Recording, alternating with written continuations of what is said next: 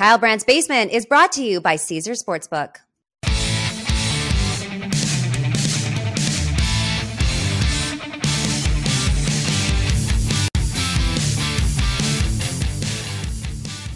Hello there. Welcome to Kyle Brandt's Basement. I'm Kyle. It is Thursday? Yeah. I'm having, I think, the single busiest and yet also most exciting day of my professional career. And I'm not exaggerating. And this is part of it. We're right in the middle of it. You know what I just got done doing? I just interviewed Vitaly Klitschko.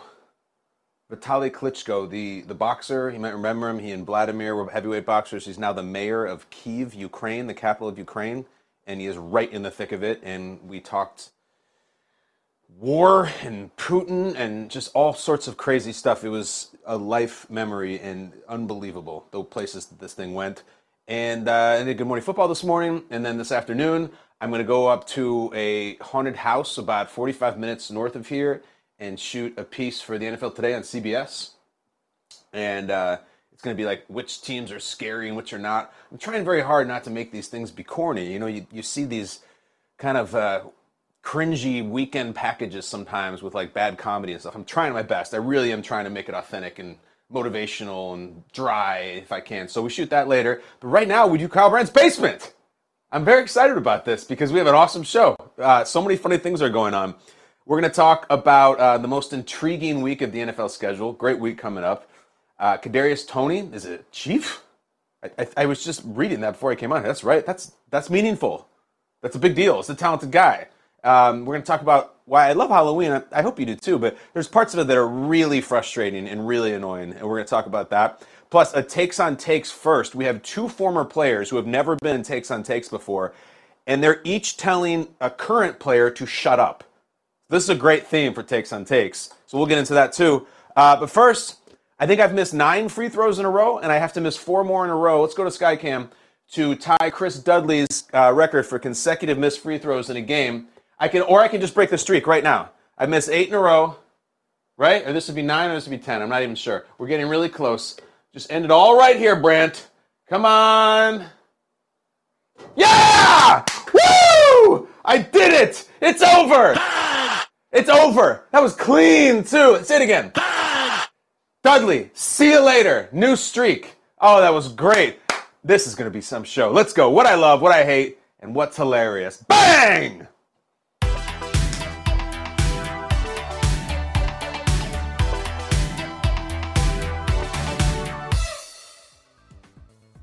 All right, you know me, I love weird NFL. I love new teams, new players, new coaches, unforeseen things. I don't like everything to be stock, where it's just the same teams and the same players year after year. I'm the guy who picked the Panthers to win the NFC South this season. Maybe they will. Who knows? But that's why I love this weekend schedule because it's intriguing and it's weird and it's unpredictable. There's a lot of games going on. We, we know about last week's schedule. It was not great. This week is awesome and for the reasons you might not expect. First game tonight Ravens Buccaneers. This is really something in the sense that watch where this goes. Bra- Buccaneers lose, and it's just hellfire on the Brady Empire. It's his first time losing three games in a row since 2003. It's currently 2022. He hasn't lost three games in a row since then. Uh, Ravens lose. Takes, takes, takes, takes, takes. The Ravens have been kind of weird. Their record is okay, but their final product has not been great. They blow a lot of leads. Um, if they lose, then we're talking about Lamar contract stuff again. Where is this going? is Lamar hashtag elite? All that stuff's coming out. And also the John Harbaugh thing. You know, John Harbaugh was a little rocky early on, and he's a unique species of coach in the sense that he has the skin on the wall and he's done a lot of winning. He's also had some real cold streaks as a coach. He went several years at one point without making the playoffs. And now it's kind of this feeling of, John, are you still the guy? We're going to win another Super Bowl with you, or is it maybe getting a little stale? Are you a Carroll type who's going to stay there and stay there and stay there? Or maybe do we need a fresh energy? Are you a more of a Mike McCarthy with Green Bay? I don't know. But there'll be takes tomorrow if Baltimore loses. That game was supposed to be great. I'll, here's my take on it. Next week, the NFL goes to Germany. I'm going to Germany to cover the Munich game, which is an awesome lifetime opportunity. I'm thrilled about it. I, I, I can't have Seahawks Bucks riding on the shoulders of, of Geno Smith and Kenneth Walker III, who I like, But the idea is Brady's face on the side of a building and international expansion, and we got to talk Bucks Seahawks for a week abroad. I can't have Brady on a long, long three game losing streak and everything's terrible and he's going to retire. I need a little, little momentum here from the Buccaneers, if you don't mind. Could you get a win tonight? Todd Bowles, you got something to say? Anybody want to tackle anybody? That'd be great. The other matchup that's really good, because teams came out of nowhere, I was just talking about the Seahawks. Seahawks, 4 and 3, Giants, 6 and 1. It's kind of what I was talking about earlier in the week that if the Pro Bowl was selected this weekend based on merit, not popularity, but merit, the NFC Pro Bowl quarterbacks are so funny. It's it's Jalen Hurts and it's Daniel Jones and it's Geno and it, it's it's great guys like that. Those are really funny stories. Geno and Daniel Jones being like the game of the weekend. Daniel Jones, who been a punchline for four years, I guess more like three years. Geno Smith was literally punched on his jawline years ago, and it was just like he was cast aside as this. Oh, remember Geno Smith? Yeah, that was kind of a hard luck case, and yeah, Geno Smith, haha, insert joke about the Jets here. No, no, Geno Smith is like coming for it. If Geno Smith wins this game and they're going to go to five and three and he keeps playing well, I, this is just the way the NFL machine works. Couple more wins for Geno and the hilarious Geno Smith MVP conversation starts. On the other hand, I would like a huge game from Saquon because I've always wanted a running back to win MVP. It very, very rarely happens. You know, Derrick Henry got 2,000 yards, nobody cared. Adrian Peterson did it a long time ago, but it only happens like every decade or something. Uh, Saquon Barkley MVP would be awesome. Next game that I'm fired up about is Patriots Jets. Just stakes. Patriots play and the Jets play two of the next three games. You know the deal. Breece Hall is out for the Jets. It's Zach Wilson time, I guess. But it's fascinating again because I guess Mac Jones is going to start. He's going to be the guy, and Belichick's out and says, Mac's our guy, Mac's our guy. Is there a leash? I'm dead serious on this. How does Belichick handle this if Mac comes out and either A, sucks, and throws an interception to Sauce Gardner on the first throw, or just is not great. And they go into halftime and they have six points or 10 points, and it's 21 to 10, and the offense is just spinning its tires. Do you go to Bailey?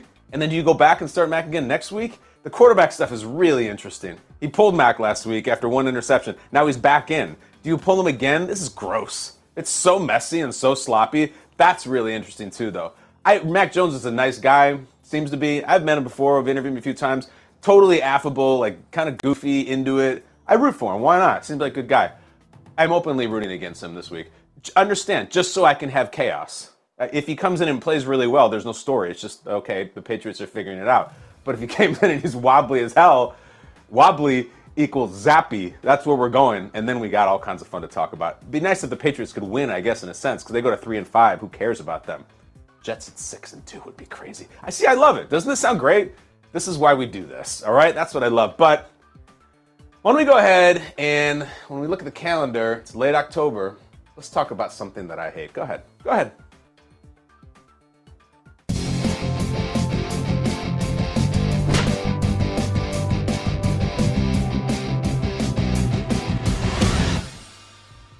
All right, Halloween week. Lots to love especially if you get kids. It's really fun. There's an excitement. It's not quite Christmas excitement, but there is excitement. There's an energy. There's a juice. Leaves are changing, pumpkins are out, all that stuff. There's a couple things though that I hate about Halloween. One is just the constant. If you have a problem with um, portion control and uh, willpower, I'm not good. If if there's Laffy Taffy around, I'm eating seven of them. I'm just gonna sit there and eat seven. And if I'm really ashamed of it, I'm to take the seven wrappers, not to put them in the garbage can in the kitchen. No, I'm not. I'm to open the garbage can in the kitchen. It's got one of those little pedals. I'm going to pull up a couple layers of garbage and then take said Laffy Taffy wrappers and put them under the, the, the, the garbage. It's kind of like a geology thing. You know how the earth's got layers and then you push it down like that. Not because your wife even cares. There's a little something in here called pride that gets affected. Dignity. You don't want to see your wife, even if you've been married for 12, yard, 12 years. You don't want your wife to see that you ate seven Laffy Taffies on a Thursday afternoon. I've done it. I'll even go further. Never mind. We'll talk about that another time. I, I have to stay focused because here I live in the suburbs. Surprise! I know that shocks everybody. Um, and it's all about you put the decorations out. A lot of kids around, and you, you put your Halloween decorations however best suits you we pushed it a little bit this year. We, we pushed it in the sense that We do have an inflatable, like a little fan, those things that sit up. Kids like it. We have the three like cartoon hitchhiker ghosts from the Haunted Mansion Disney. We like that stuff. But now we also have two skeletons, and I don't mean inflatable skeletons or cartoon ones, like plastic skeletons that you can buy at Target or whatever, full size, and they're sitting on these two Adirondack chairs and they're waving. Like, so you drive by, there's two skeletons. It's kind of silly. It's age appropriate for our kids. But there's been something that's always bothered me in this universe of yard decoration in late October. And it is the person who is just so extra, as they say with it, in that it's not so much about decorating for Halloween, and it certainly isn't about making it festive for the kids. It's about turning your property into a Saw movie. Have you ever seen one of these people? Maybe it's in your neighborhood or another neighborhood you visited in October, where they take it so far.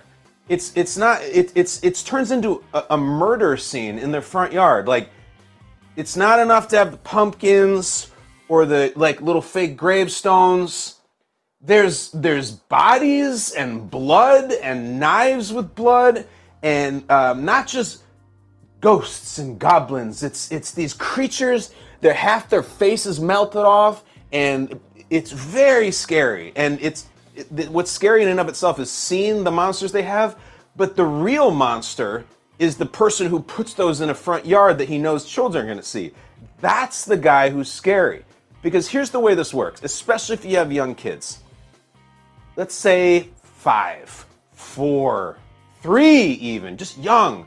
And you go out, it's so cute, and they got their little bucket or their pillowcase, and they got their whatever the hell their their uh, Paw Patrol costume or what, and and you're going to the house by house, and then oh, and then you're like, oh man, you know, Terry's house is at the end of the block, and you know Terry is this sick puppy who just brings out every spook and every uh, specter and every ghost and every murder and every it just it, it turns it into it's almost like a morgue meets a graveyard meets a car accident and it's disturbing because what's the worst part it's not just the visuals that are kind of creepy it's like a trap where you walk up the front porch and let's say let's say you dial it down on the front yard so I'll give it a chance there's now all those those motion sensitive things either by pure motion or even things that you step on, where when you walk by them, it's ah, and it's it's it's the, the jack in the box.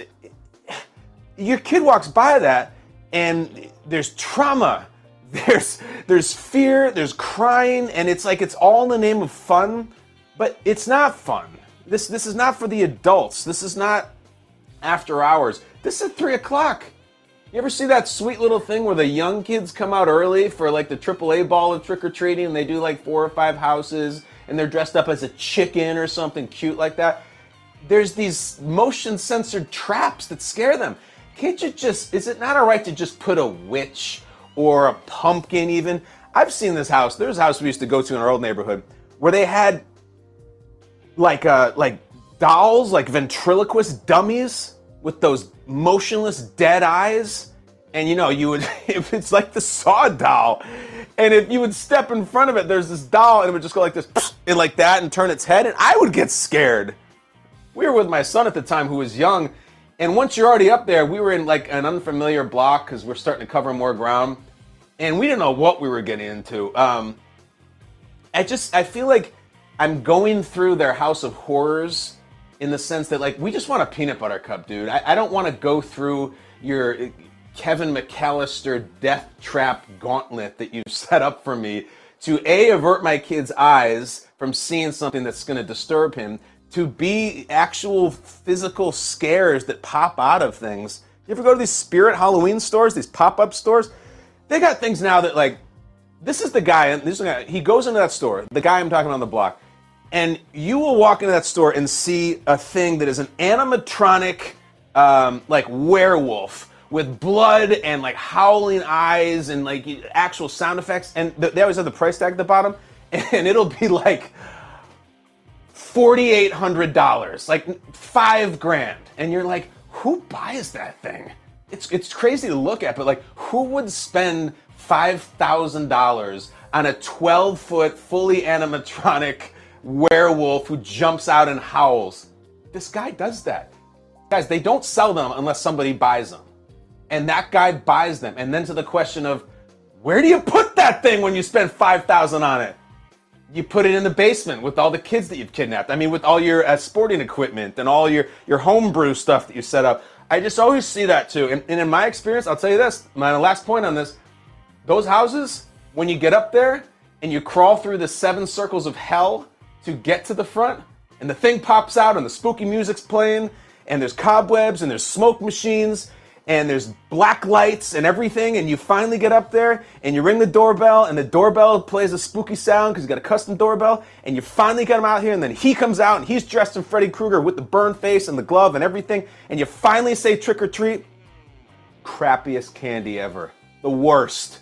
The worst. You will never show up with the giant big cup, not the peanut butter cup, but the big cup. You will never get a big baby Ruth. You will never, because he spent all his money on his crap. He doesn't have any money. He doesn't have any left. It, it's I, I, have I have gone through that entire deal, like the scariest, most R-rated Halloween front yard you've ever seen. And I tell you, you get up there and it's like this little, little crappy bag of candy corn. And I'm even a candy corn guy, but I'm in the minority in that. I think it's never worth it. And it's like, dude, that's this is not your personal day to get out your disgusting, macabre, almost S&M-ish type fetishes on the neighborhood. Keep that inside the house. You want to put a, a wicked witch out, some pumpkins, some some skeletons, a black cat, great. But I don't need a, a, a surgeon conducting a lobotomy on someone because you think Halloween is cool. It's too much. It's the dark side. I get it but like I, there's scenes from The Exorcist going on on your front walk, across from my front walk. It's too much. It's it's HOA stuff. It's it's uh, what's the next door app? The next door app has a week right now on Halloween. I'll be on it. By the way, I keep talking about this. I got to go. Um, just just a, a, half an hour ago, I swear, I was talking to the to the Ukrainian politician about war, and now we're here. We're talking about the Saw movies. We got to move on. Um, let's talk about what's hilarious. Let's go.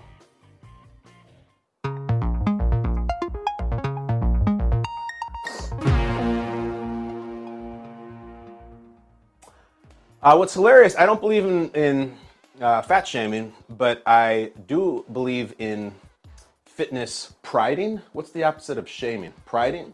Uh, giving someone credit. So we stumbled into this yesterday. I don't even know how. We were talking about the Bills and I was reminding everybody that Sean McDermott is an old maniac. Oh, we were talking about the movie Vision Quest, which is his favorite movie, in which Josh Allen and I, I think, are going to watch together next week after he beats the Packers by 30. I was reminding everybody that McDermott was a college football player on William and Mary, but he was like a renowned wrestler, the wrestling life, running in garbage bags and all that type of stuff. And I just threw it out there. We were doing brand awareness, and I was talking to Pepper, and I said, 32 head coaches right now. I think Sean McDermott, of all of them, is the most fit, the most fit of any 32 uh, the 32 head coaches.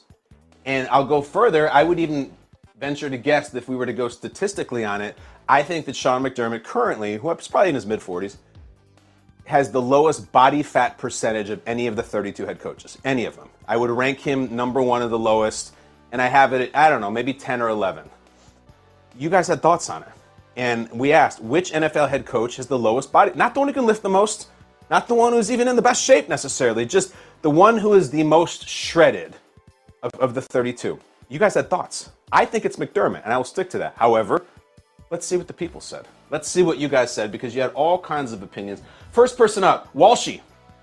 Walshy, who has a Roadhouse uh, Twitter little avatar, got my respect. Right boot, got it. Uh, Walshy says, oh, it's definitely McDermott. It's definitely McDermott. Wrestler mentality. Mike McDaniel is like bacon. Thin, but fat. I had thrown out McDaniel, who we don't think of as an Adonis. He's his own kind of genius, but he doesn't have huge muscles. But he may be lowest in the body fat just because he seems to be a thin gentleman. But Walshy continues, um, McDaniel has the build of a mathlete. Okay, mathlete, like McDaniel does look very smart if you were to do the central casting thing of like an 80s movie, the quote unquote mathlete or nerd, it would look like Mike McDaniel.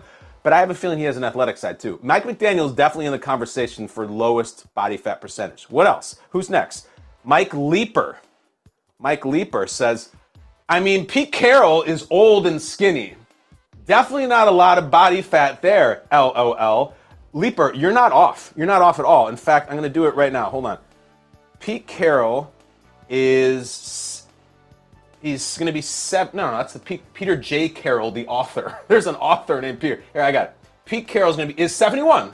He turned 71 last month, and I completely agree. Remember, there was the shot um, when they drafted DK Metcalf, and a lot of people passed on him. And when he came in, when DK came in, and his whole reputation was being so shredded, and the picture of he and AJ Brown in college blew everybody away. When Pete Carroll met him for the first time, everyone had been laughing about the picture. Pete just straight up took his shirt off right in front of him and made a big joke out of it, which was funny. I checked him out, didn't you? Pete looked good, really good. And the fact that he's on the senior tour of the body fat percentage, pound for pound, so to speak, Pete might be the most impressive given his age and how thin and shredded he is. So Pete's in it. He's not the number one though. I still, I still think, I still think you could bounce a quarter off McDermott's abs. Let's see what else though. Who else then? David Phoenix Spartan One says, "All right, yeah, Cliff Kingsbury has entered the chat. No, he, he tweets, Cliff is running away with this thing. Cliff's interesting because Cliff is tall and he is lean, and there's certain pictures online of him, like at pool parties and stuff, while he was a college coach, and he's just like a full shredded six pack. Several years ago, I don't know if his relationship with Kyler Murray is leading him to stress eat. It would definitely lead me. I don't think those guys are best friends, uh, or nor ever going to be. Cliff's in the in the running. Cliff was a quarterback, as most people know. I feel like I, I, I, highly doubt that Cliff was a high school was a high school wrestler, college wrestler, or anything like that. I don't know. His, his low. I still go to McDermott. McDermott is. I'm telling you, he, he works out in his driveway. He's twisted steel. I, I really do think that he keeps it up, and I think he's disciplined to keep it up. Next, Cliff Kingsbury. Anybody else with a lower body fat percentage than Sean McDermott? All right, this is interesting. It's just a picture. This is from TC and I'm looking at a picture of John Harbaugh, who we were talking about earlier in the show, and he, this is a good picture. This is a flattering picture of John Harbaugh. He's holding the Lombardi Trophy in the confetti. This is in New Orleans when they beat Colin Kaepernick and the Niners, and his arm looks like it was ripped off of a He-Man figure and pushed onto his shoulder. It's got a heavily vascular, strong forearm. Looks great. But guys, this was years ago. And John Harbaugh, I'm sure, is strong and fit and everything, but we're, we're talking pure body fat. He's just not there. It's fine. He, he looks great. Don't get me wrong, but this is the best, the best here. That's out. Eric Thompson says, all right, KOC. KOC, which we're calling Kevin O'Connell, KOC, that's kind of cool. New Vikings coach might have to be in the conversation. Tall plus skinny equals great BMI, body mass index. KOC is in the conversation. We just don't know enough about the man. We know his playing background. In the pro level, it was brief but we haven't seen him around enough. I, have seen so much of McDermott. I've seen so much Pete Carroll. Is he still getting it in? Can anybody with the Vikings confirm that, that Kev, KOC still works out? How's the diet when he comes by the Vikings cafeteria? Is it Caesar salad or is it cheesesteak? I'd like to know. KOC in the conversation but can't confirm. Uh, lowest body fat percentage. Here we go. Shanahan looks like he hasn't eaten in weeks. That's Jay Quintana. Yeah, Shanahan's in it too this you know college football player at Texas. He doesn't. He, he that is funny to me. I've never thought of Kyle Shanahan like that. I usually just think of how he's tan and has a flat brim. He's he's into it, but I don't think he's getting necessarily the weight training that can also lower the body fat and the cardio. He just looks like he's stressed. Look, guys, Kyle Shanahan. Sean McDermott has a much more comfortable life right now this season than Kyle Shanahan. Kyle Shanahan risked everything to trade everything up in the draft to get a quarterback from North Dakota State who was totally unproven. And he comes in, he's kind of wonky last year, and then this year he breaks his ankle like in the first five minutes. And now he's got to go back to the dreamboat that he thought he was getting rid of. A lot of stress for Shanahan. The team's not great. They just got waxed by the Chiefs. I think maybe a little extra weight there. Any more? Or is it just McDermott in the, in the runaway? Jordan Solis, Dan Campbell, Shirley. I hear you. Campbell's the most jacked. I think Campbell could definitely put up the most on the military press. I don't know around the belt area down there or in the inner thigh where the real body mass index starts to skyrocket. Uh, I know this about Dan Campbell. He eats a lot of sorbet. I, I, read an article, I think it was maybe The Athletic, where he eats like three tubs of sorbet a night. He's just a fiend for it. That's not going to help. McDermott's definitely not doing that. So Campbell, the strongest, Definitely. God, that team sucks too. They just can't win a game. I was rooting so hard for Dan Campbell, and they're terrible. All right, Will Parkinson. That's a friend of mine. Turn on the Jets podcast. Just eyeball emojis, and I'm looking at Saleh. Damn, Saleh looks good. There's this picture of Saleh in this golf shirt, and he's got this gorgeous bicep. Gorgeous. And he looks lean in the front, strong up top. Just a large man. Saleh's a college tight end and you know, McDermott's a college safety. I think by nature, I think Saleh's carrying it. He certainly weighs more than McDermott. He's a bigger man. Um, so I think I, I still, I, that's a great looking picture. I think Saleh is the best looking NFL head coach. But we'll move on. Any more? I think I still I have not heard anybody dethrone McDermott. That's it. All right. So this can continue for the generation. We should ask Sean McDermott this. I'm sure he'd be so flattered as he prepares for Sunday Night Football. Coach, do you think? Do yourself a favor if you're bored or you're a Bills fan. Google Sean McDermott dips and pull-ups. He has the record still to this day. I think like the human record. I, you we will not believe the numbers he did. I, I promise. Um, we got to move on. I think it's time for takes on takes, and i am told this is going to be a great one. As you know, I've never seen these clips, but let's get to it. Takes on takes. Do you have ambitious hiring goals for the last quarter of 2022? With a powerful hiring partner, big goals are no big deal. You need Indeed.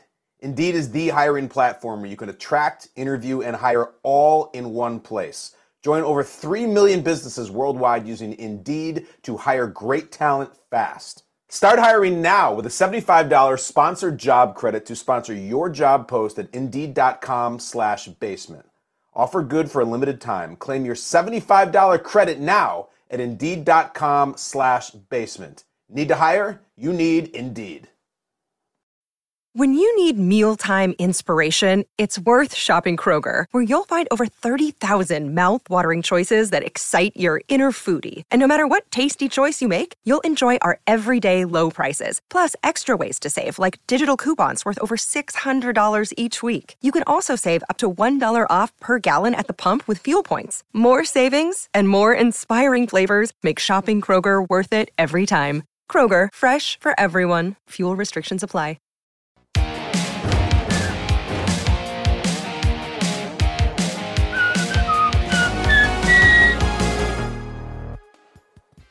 All right, friends, I got fives. I have 10, which I've never used. I got nine or six or whatever. And I have two combatants who enter the takes on takes arena. We're going to take one take from one of them, go against the other guy, and then we judge them, NBA dunk contest style, in three categories delivery, creativity, and heat. Delivery, creativity, heat. And today we have two former players telling two current quarterbacks to shut up. This is fun. I don't know who they are. I'm reading it now for the first time as you hear it and you see it right here on screen. First up, okay, ESPN's Keyshawn, J. Will, and Max program gives us Keyshawn Johnson, number one overall pick to the New York Jets from USC. Destroyed Northwestern in the Rose Bowl, ripped my heart out. Uh, Keyshawn has a message. Here we go. Apparently, Keyshawn saw the Russell Wilson doing high knees on the airplane story and Keyshawn, making his Takes on Takes debut, had this to say Stop with always telling somebody what you're doing and how you're doing it. Just be yep. the quarterback of the team, man. Just do those sort of things. Because when I think about it, not like Russell, I like him a lot. I've interviewed him, I've interviewed him a bunch, I've been around him a bunch. But I don't need to hear that you worked out for four hours on a plane and you studied up the film and while everybody else was sleeping. Like I don't need to hear those sort of things. I don't. Uh, that doesn't. It's not gonna make me think, oh God, you're doing everything right, and nobody else is doing anything. They're just sitting on the plane and sleeping while you're you're so in tune with doing everything. Because what's gonna happen, man, is the things that's happening to him now. People think he's phony. People think he's people think he's a phony. It's all an act. It's good, it's simple, it's clean, it's direct, and it's totally credible. Huh. It's tough, you know. There's there's certain types of people. It's really two types. There's the one who does a lot of really hard work and just has to tell everybody about it. And then there's the one that does the same work and just says, I'm just going to keep it quiet. I'm just going to keep it silent. Go back and forth. You know, I, I started the show today by talking about how hard I'm working and all these great things I'm doing. I don't know. I didn't do it to sound cool. I just thought it'd be kind of fun to share the content. I don't know if Russ feels the same way. I I feel like he needs everybody to know that he did that, and that's why he did it in front of his teammates. And then, if they weren't going to tell the media, you just say it. I'm sure there's been many, many players who have done things on planes to help their bodies or maintain their bodies, especially if you're flying all the way across to London. I don't remember one getting off the plane and immediately telling every media member who comes across them what they've been doing with it. That's just the Russ kind of thing. They show your work kind of guy, if you will. I like the Keyshawn take. I like the Keyshawn's in this segment. I like some fresh blood. Um, I wish I could give him a higher score, but it was just kind of a cool conversational take. It wasn't something uh, crazy over the top. It wasn't funny, um, nor was he trying to be funny. It was just honest and pure and so I'm going to give him like a clean six. All right? Pete, I'm a fan of yours. I, I hope you're back in this segment. And he will bring the fire often. This was just real talk. It was just stop doing that. Just play quarterback. No one needs to hear it. And I like Russell, but no one needs to hear it. Stop play. It's good. It's really good. It's really, it was six. So all this person has to do is beat a six. And again, you guys watching right now, I'm going to see it for the first time. Um, ESPN's Get Up. Chris Canty. All right. Chris Canty. I know Chris a little bit. He has a message now he needs a, he needs to beat a six, needs a seven to beat Keyshawn. But Chris Canty, former defensive lineman, Giants, Ravens, really cool face mask, he has a message for Aaron Rodgers. Go ahead, Chris. I feel like Aaron Rodgers should take his own advice, man. Stop talking. I'm tired of hearing you talk. And if I'm tired of hearing you talk, I'm sure the guys in the locker room damn sure tired of hearing you talk. And the fact that you point out guys that are making mistakes – Maybe they need to fix those mistakes, and if not, we need to get somebody else in there. Gee, the one thing I don't hear is any accountability on Aaron Rodgers' part. He's not saying we, he's saying they. And when you separate yourself from your teammates, that's never a good place to be in, especially when you're the quarterback, because that's a leadership position by nature. And Aaron Rodgers, there's a lot of improvement that even he can make as the back to back MVP. When his offensive line wins all of their blocks on pass plays, Aaron Rodgers' QBR ranks 22nd in the National Football League. You're exacerbating hmm. the issue by making it public. And G, this is the second week in a row where we've seen Aaron Rodgers challenge the authority of Matt LaFleur. A couple of weeks ago was we need to simplify the offense. What did Matt LaFleur say? I don't even know what that means. this week he's talking about we need to cut back on guys playing times that are making mistakes. I'm sorry, are you the quarterback or are you the head coach? Mm. Do your damn job and then we can go from there. That's good. That's really good. And again, it's he's not doing shtick. He's not trying to be funny. He's just bringing heat. The, the, the delivery was excellent. Really good. I, I gave him high points for delivery. Not trying to be funny. In, I don't know if it was terribly original, but I just don't really care. I, I just like that. I found that compelling. When he hit us, with the surprise of that is you know how much in this segment, how much I like the produced research nuggets. I just love them. I think they're hilarious. Certainly, someone went to Chris, or Chris did it himself. I'm not trying to put him down. I'm just, I know it's hard. The researchers are there for a reason. They give you this stuff. They give it to me he someone went to him and said, "Hey, you know, I know you're going to be talking Rodgers today. I don't know if you know this, but when he all of his offensive linemen do their assignment or however he phrased it, made their blocks, Aaron Rodgers is actually 22nd in QBR. Now that is a deep in the woods stat. You need the setup of all his linemen winning, and then you go to the QBR and he's 22nd, and it landed. It landed. I like it. You know, you, they do these broadcast boot camp things. I didn't go to it because it's for ex players but they always try to tell you, I think to a fault, to back up your point with a statistic, which I generally, that's not how I do it, but that's how they're classically trained. These ex players who want to get into broadcasting, it is come out strong with your opinion and then back it up with a statistic and try to add a personal story from your career. And that was by the book. That was really good. I'm going to give him a seven. I'm going to give Chris Canty the win over Keyshawn Johnson. He was more passionate than Keyshawn. He had the statistic to back it up, which you don't need, but is nice. And I think he was a little more aggressive. He didn't bother to temper the take a little bit, which what Keyshawn did is Chris Canty didn't say, "Now, I like Aaron Rodgers. I've interviewed him before many times. No, no, no, none of that. That waters the take down, Keyshawn, and I get it. It also feels like a little bit like you're covering your tracks. Like, in case this player sees this, like, I'm not really coming for him and we're still guys and everything. But, like, that's why Chris Canty gets a seven. Seven is a really good debut.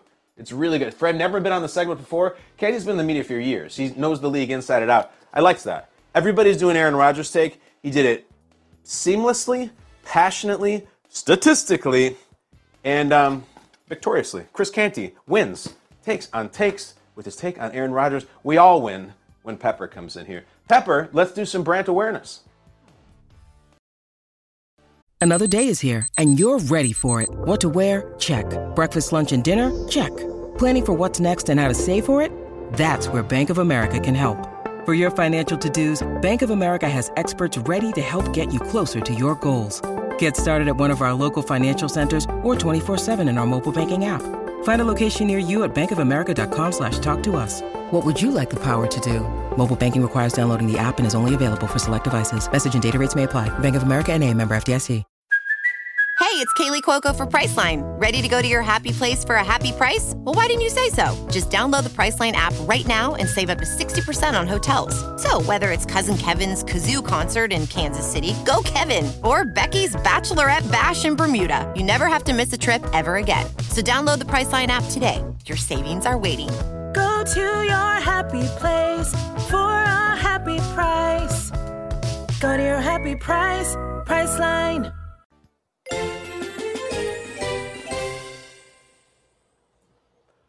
What's up, bud? How we doing? We're doing well. You know, you know, Chris Canty actually just got married, so I'm sure he'll appreciate the seven as a wedding gift. So that was very nice of you.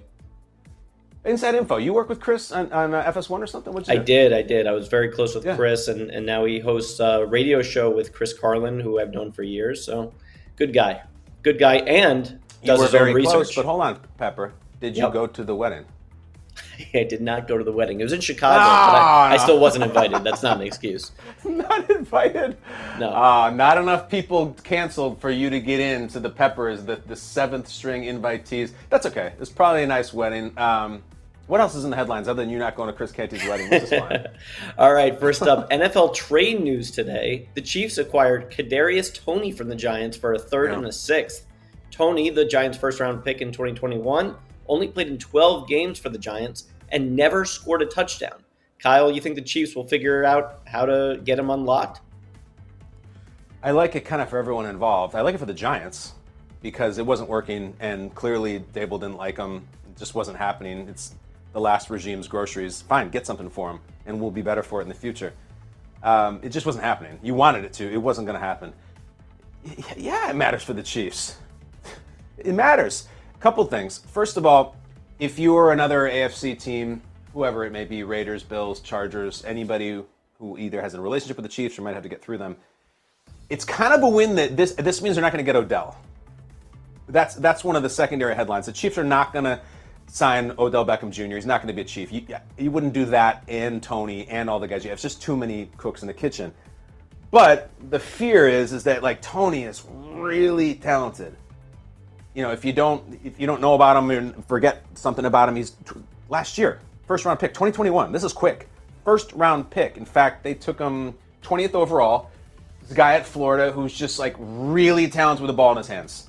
And they're going to get the ball in his hands. You don't trade for him and then just say, like, ah, we couldn't figure out a, a purpose. The enemy, read like all these crazy plays the Chiefs do by the goal line, and Mah- Mahomes is lining up under center, and now it's Kelce under center, and we're doing reverse shovels. All Toney is perfect for that. Small guy, you know, under under 200 pounds, but super fast, super talented. And so here's the deal: Chiefs now they're set. Like they, their offense is set, and they're to line up, and they got a nice group. It's there's still no there's still no Tyreek, but who cares? Like, did you see what they did to the Niners last week? Kelce is Kelce, and then they got the they got Juju, who's been good. They're gonna have Toney come in and do fun stuff. They got Mecole Hardman, who can make plays. Marquez Valdes-Scantling, who's like this home run hitter. Like they, they're loaded, and they have Pacheco running back, Edwards-Helaire running back. They're loaded, and they got Mahomes. So in the conversation of we've talked about this a lot on the show. I still think it's the big three in the AFC. I think it's it's Kansas City. I think it's Buffalo, and I think it's Cincinnati. This is it's not great that they got that guy. They decided to make a move for a first round pick who wasn't working out, but who has a crazy first round talent. Go and pull up if you want to get a little primer on Toney. He made a couple really impressive plays as a rookie last year, but just pull up his college highlights. It's scary. It's like, it, it, it- are we going to get that in the AFC divisional round or the title game? Because that's a problem. He's very talented. I don't know if it's going to put. I don't. I'm not saying they're the best team in the AFC now. It's a problem though. He's really good. What else you got, Sam? And and also the Chiefs are on a bye. So uh, they got a little Uh-huh, extra time uh-huh. to kind of figure that out. Andy Reid's got some time on his hands uh, to figure out some plays to get him involved. Good. Um, next up, weird comments from former friend star Matthew Perry in his memoir. Mm. He wrote, "Why is it that original thinkers like River Phoenix and Heath Ledger's Ledger die, but Keanu Reeves still walks among us? Just bizarre." Perry has since apologizing, apo- apologized, stating, "I'm actually a big Keanu fan. I just chose a random name. My mistake. I apologize. I should have used my own name instead." Kyle, what's your reaction Mm-hmm. to all this? I love this story. I do. Who knew that we would have like a Chandler versus Neo beef going on? I'm trying to figure. All right, so I was at um I was at the grocery store yesterday. It's my wife's birthday. I was buying her. She wanted a special birthday dinner. I make these pork burritos with uh, tomatillo salsa. It's very good. It's probably the best thing I make. Point is, I was at the grocery store, and in the checkout line, I see People Magazine, and it's Matthew Perry, and he's in the, the official photo shoot where he's like leaning against the exposed brick wall inside somewhere. He's got the smile on his face. He's got the nice wardrobe and everything, and it was just this like, I'm ready to tell my story. Matthew Perry speaks about, you know, uh, fame, addiction, and his path to enlightenment, whatever the hell it is. So I'm like, ah, that's great. Good for Chandler. You know, you, you, you love to see it. And then it's been hijacked, this whole tour he's doing of the book and the magazine covers, and I'm sure he's going to do the morning show circuits. And he wants to go on the Today Show or whatever show he does and just sit down and tell a few friends' memories and then talk about his addiction, how he got over it, and how he's, you know, found a new life. That's, and that's good for him. And now, because of this, everyone is going to be like, dude, what's why are you dogging Keanu? What's, what's going on with that? What, Chandler, uh, uh, Matthew, why would you take out after Keanu like this? Like, what, what did he do to you? So just so I have it straight, and Sam, come back in here. Years ago, all right, so he's half right. So he says, River Phoenix and Heath Ledger, they're taken from us, and that's terrible. And okay, just stop there. But then he reaches for this sucker punch to Keanu Reeves and just says, and he's still alive? So my first reaction was, all right, well, there's obviously beef there. They run in many of the same circles, maybe, especially back in the 90s. My thought was, is there anything where Keanu, who, you know, is massive, got some roles that Chandler was supposed to. I, I'm actually trying not, not to do it now. Matthew Perry was supposed to get. Like, do you have any evidence, Pepper, of, of beef between them? Where's this come from? No, uh, the whole staff looked for that, and there really was nothing. And this wasn't the only. He apologized just for this, but this wasn't the only occurrence of it in the memoir. There's also a story that he said when he found out that Chris Farley passed away in '97 that he punched a wall and said Keanu Reeves still walks among us. So this Okay. wasn't the. It, it- this isn't a one-time mention in the memoir. It's just bizarre. So this is like this is his go-to joke. That he that's when he needs a joke, he makes fun of Keanu Reeves. I do have some thoughts. I was hoping that we were gonna find that um, Matthew Perry was supposed to have gotten a role and something happened and he resents Keanu for it. Because it is, as I'm thinking about it now, it is really funny to imagine Matthew Perry in different Keanu roles that he thought might have gotten over the years. Can you imagine? There's a bomb on your bus. Stay above 50. I, I don't buy that at all. Or him being like, I know kung fu. I, I just I don't think Perry would have worked the lake house. I have a house by a lake. I it couldn't possibly be the same roles, right? Um, maybe it even goes further back, and he was it, it was supposed to be, you know, Chandler and or, T- Bill and Chandler's excellent adventure.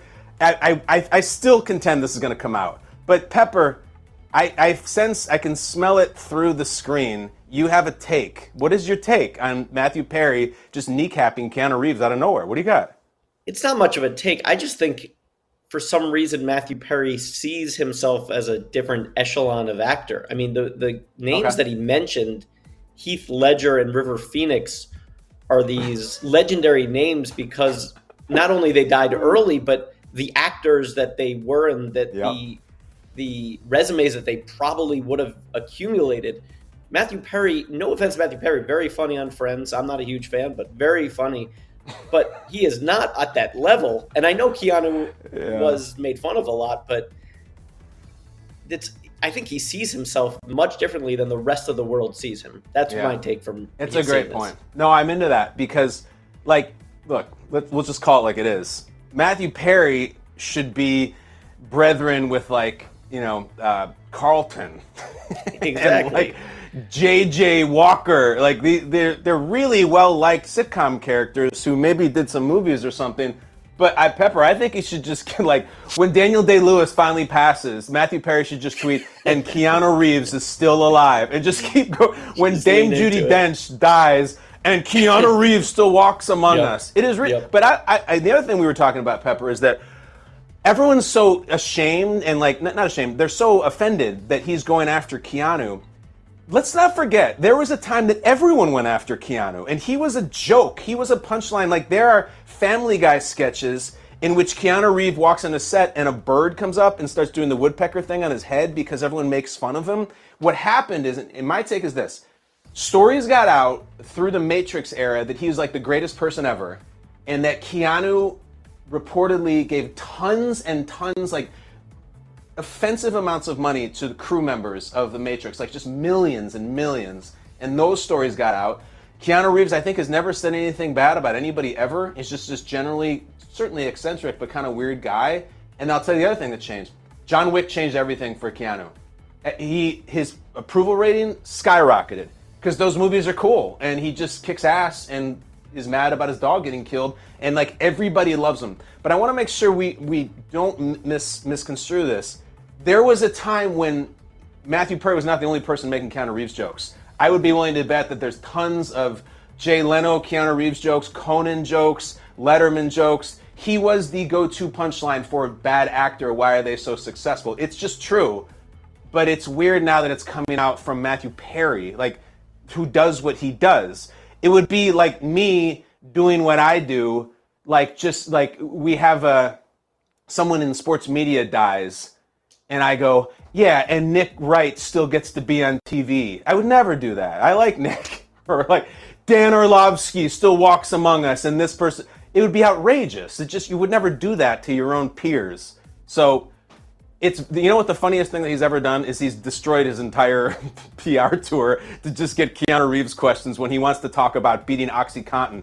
That's great that you did that, Matthew. But why so much hate for Keanu? God, that must be frustrating for him and his handlers. That sucks, but it's amusing for us, right, Sam? Exactly, exactly. And I think the other thing that softened Keanu weirdly is that uh, Key and Peele Keanu cat movie. I think he did the voice yeah. for Keanu, uh, the cat, and that that opened up a whole new uh, realm for I him. agree. Kind of brought him back to uh, uh, on, on the public sphere. Anyway, finally, scientists at Stanford University reconstructed a 3D model of how Joseph, the husband of Mary, might have looked. I think we have an image here, if we can pull it up. For our listeners, it looks shockingly like Andre the Giant. Kyle, are, are you surprised by this? No, this is a joke. This can't. This is not real. I, I listen. Everybody's hilarious on the internet now. Even if it wasn't a joke, it's at some point when the thing was finishing up. Guys, this is in the United States. This is not some. This is Stanford. This is not some university uh, like in another part of the world who may not be familiar with Andre. It's also not undergraduates who were too young for Andre. Scientists even if they aren't making a joke, at some point when they were starting to wrap this up, no one said, guys, I gotta be honest, I'll just say it. I know we're all thinking it. Doesn't this look a lot like Andre the Giant? Oh, thank God you said it. It's all I've been thinking about since we started working on his chin. We have to change this. It, this is so stupid. That's what Joseph looked like. the guy man Joseph was managed by Bobby the Brain Heenan. What did Judas look like? Ted DiBiase? Come on. I would love to see their actual statue of Jesus and it comes out, it's just Hulk Hogan. What, what are these guys doing? There's no, I think this is a joke or a prank or something because even if you finish the whole thing, and this is important work, I guess, this is what these people are trying to do. I guess we need to see what Joseph looks like. But they're scientists, so they've been educated and they're working really hard and they're at Stanford and they're representing a really important university even if they finished it and they're like, God, I'm so proud of this. Look at there he is. You have to redo it because all anyone is ever going to do is laugh at your work. Who who among us saw that and didn't think of Andre the Giant? If you didn't think of Andre the Giant when you when you saw that, you don't know who Andre the Giant is. It, it might as well just be a photograph of him. It's not even like a, a, a approaching a resemblance to him or like, yeah, I can see it. It looks like not his twin. It looks like a picture of Andre the Giant. I saw that. I had the funniest experience, Sam, when I saw this, is that it came up in a tweet, right? And you see the picture and you, you don't read the text or whatever because you're scrolling. And I saw the picture and I said, oh, that's cool. Like, is that a Hall of Fame bust for Andre the Giant or something? I didn't know what the context was, but I was definitely looking at Andre the Giant. And then I'm like, hold on. We're going into the the nativity scene in the manger on Christmas. what the hell is this? Oh my gosh. Um, yeah, I, my take is it has to be a joke, or they're just so short sighted. You can't release that. You, you can't do it. Um, I just, it, does what? Did they have a rendition of Mary, and does she look like Miss Elizabeth? I, I need to see. Well, I need actually, to see who, who are. What? What do you got? Actually, I believe I did see the Mary. I don't know if we have it ready. Um, it looked exactly like it exact looked exactly like Lady Gaga. So what I'm gonna say here is that despite me wanting to make you aware of this, I have yeah. to look at that Twitter handle. There's a lot of emojis in there. I'm gonna guess this is yeah. kind of a, a, a fake out, um, which is fine because we got your uh, reaction to it. But I'm gonna lean, um, you know, that this was a false viral tweet.